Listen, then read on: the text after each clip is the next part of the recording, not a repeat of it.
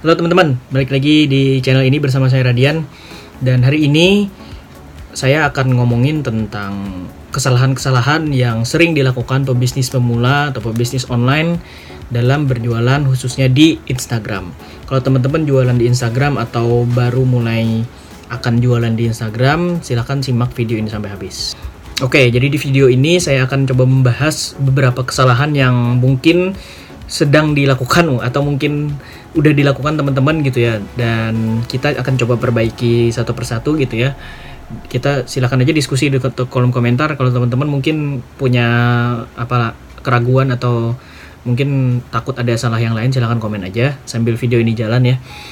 Hal pertama yang sering menjadi kesalahan dalam pembuatan atau mungkin atau proses penjualan di Instagram yang pertama adalah menggunakan akun pribadi. Nah, ini kesalahan utama ya teman-teman. Karena mungkin akun pribadi teman-teman tuh followersnya banyak gitu ya. Mungkin udah 5000 10000 gitu ya. Tapi yang sering jadi masalah adalah uh, followers yang ada di sana bukan orang-orang yang menjadi target market produk kita gitu loh. Memang temennya banyak memang itu semua kerabat kita gitu loh. Tapi kita nggak bisa berharap uh, penjualan kita terjadi sama mereka aja gitu loh. Karena bisa jadi mereka tuh nggak suka dijualin gitu loh. Walaupun kita temen temen dia tapi belum tentu dia suka melihat apa yang kita jual gitu loh uh, ada baiknya teman-teman bikin akun baru, akun yang khusus untuk jualan, akun yang khusus konten yang tentang niche yang tentang jualan gitu ya, dipisahkan. Jadi yang pribadi itu ya buat postingan pribadi atau mungkin promosi sesekali tentang jualan teman-teman ya boleh. Itu sah-sah aja, tapi bukan berarti akun pribadinya yang diubah jadi akun jualan, bukan. Tapi dipisah antara akun jualan dengan akun pribadi, jangan digabung ya teman-teman. Ini kesalahan pertama biasanya kadang bisa jadi mungkin males gitu ya. Nggak bisa teman-teman kalau jualan tuh mau males-malesan apalagi jualan online ya. Seperti di video saya sebelumnya kalau males nggak akan konsisten. Kalau nggak konsisten nggak akan terjadi penjualan nggak akan terjadi closing gitu loh. Nah kalau di bisnis online tuh kayak gitu ya teman-teman. Sebenarnya di bisnis apa pun ya sebenarnya e, kalau nggak rajin kalau nggak konsisten kalau nggak disiplin ya udah bubar bisnisnya gitu loh. Itu yang pertama.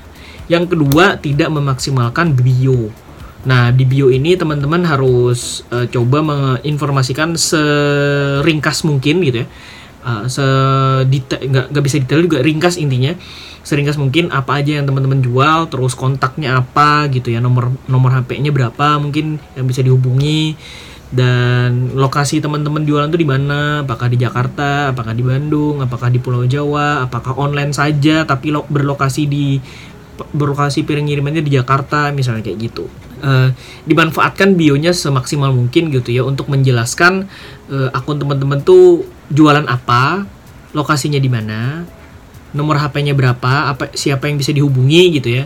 Informasi yang ringkas gitu ya yang sekali baca orang langsung tahu oh, dia tuh jualan ini gitu loh.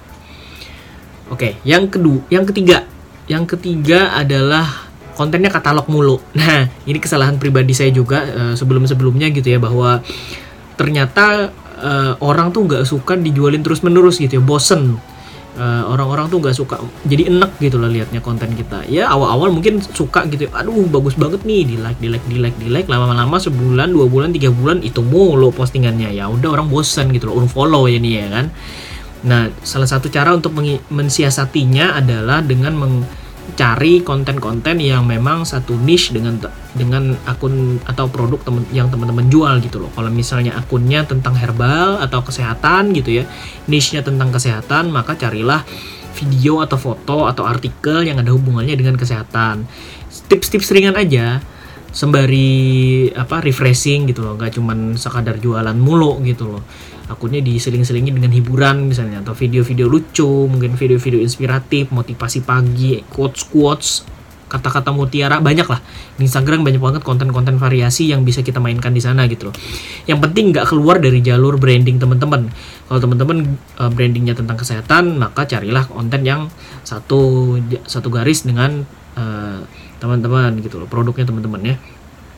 Yang keempat eh udah berapa tadi? Pokoknya yang selanjutnya adalah tidak memanfaatkan hashtag. Sering kali diremehkan gitu ya. Termasuk saya pribadi uh, dulu-dulu tuh masih sering pakai hashtag terus lama-lama aduh kayaknya capek juga ya nulis hashtag gitu loh. Banyak uh, banyak terus pusing juga hashtagnya harus harus ditulis tiap kali gitu ya. Jadi sempet tuh berapa bulan gitu ya nggak pakai hashtag sama sekali. Caption doang ada tuh. Sempet dulu nggak pakai hashtag nggak pakai eh, apa nggak pakai ya bener nggak pakai hashtag gitu ya karena saya jualannya pakai IG Ads juga jadi nggak terlalu berpengaruh banyak gitu ya. Ini mungkin buat teman-teman yang mainnya organik mau nggak mau harus pakai hashtag gitu ya. Nah jadi harus dimaksimalkan teman-teman hashtagnya kalau bisa.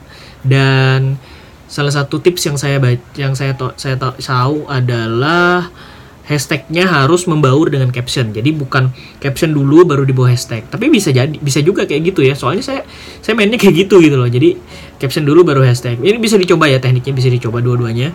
Bisa dicoba dengan caption dulu baru hashtag atau caption dan hashtag digabung jadi satu. Misalnya dirangkai dari kalimat gitu loh. Misalnya produknya tentang apa? Produknya tentang kecantikan misalnya. Uh, uh, dimasukin aja kata-kata yang mungkin general hashtag yang termasuk dengan hashtag general masukin di di paragraf-paragrafnya gitu loh. Jadi diselip-selipin lah intinya biar tulisannya kelihatan organik gak terlalu spamming gitu. Kayak itu ya dimaksimalkan. Karena eh, hashtagnya juga yang harus berhubungan ya teman-teman. Jangan yang hashtag sembarangan gitu loh.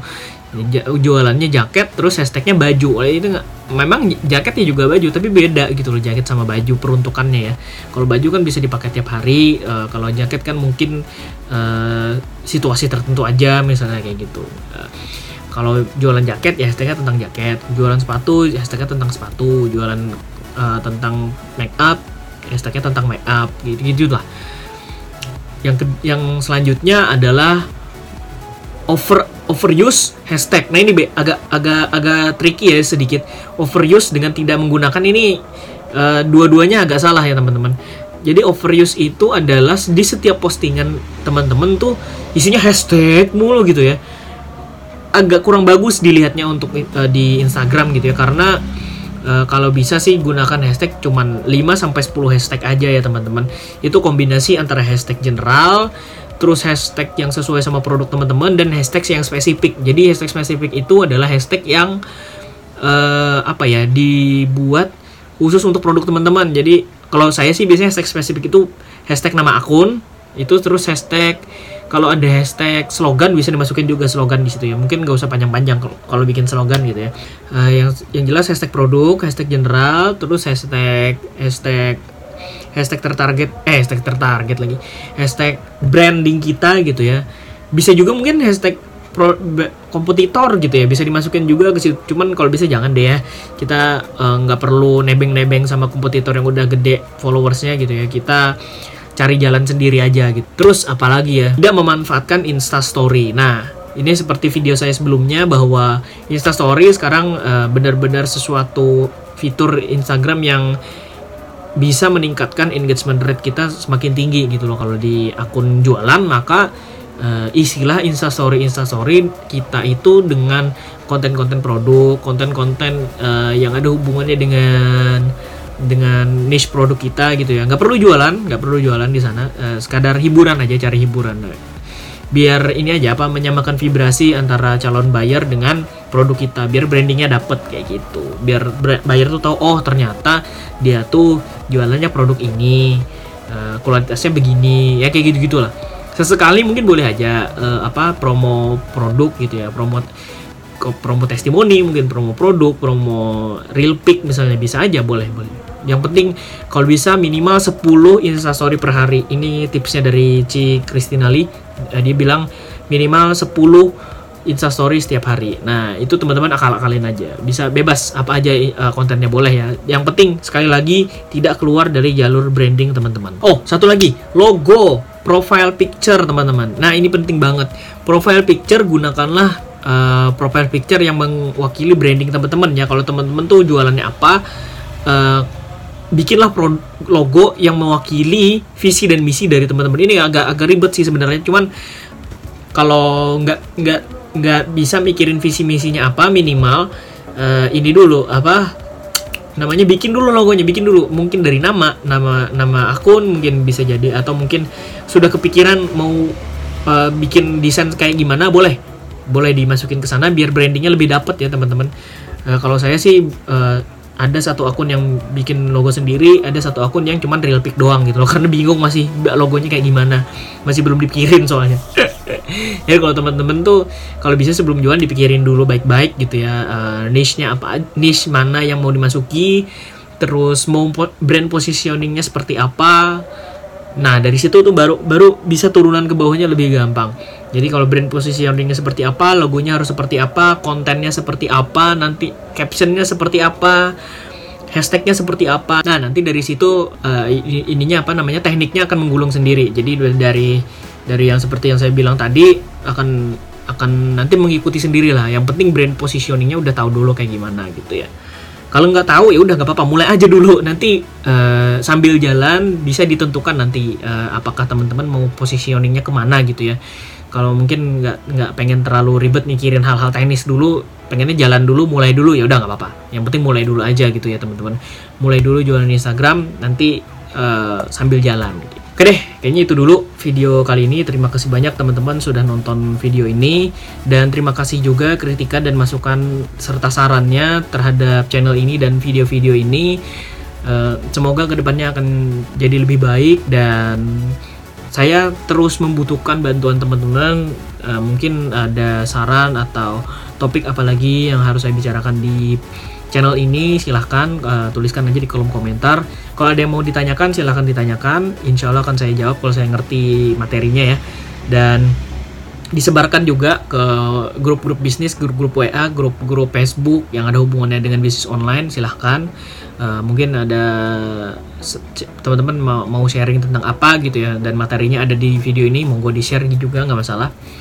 Terima kasih banyak sudah nonton sampai ketemu di video-video berikutnya. Dadah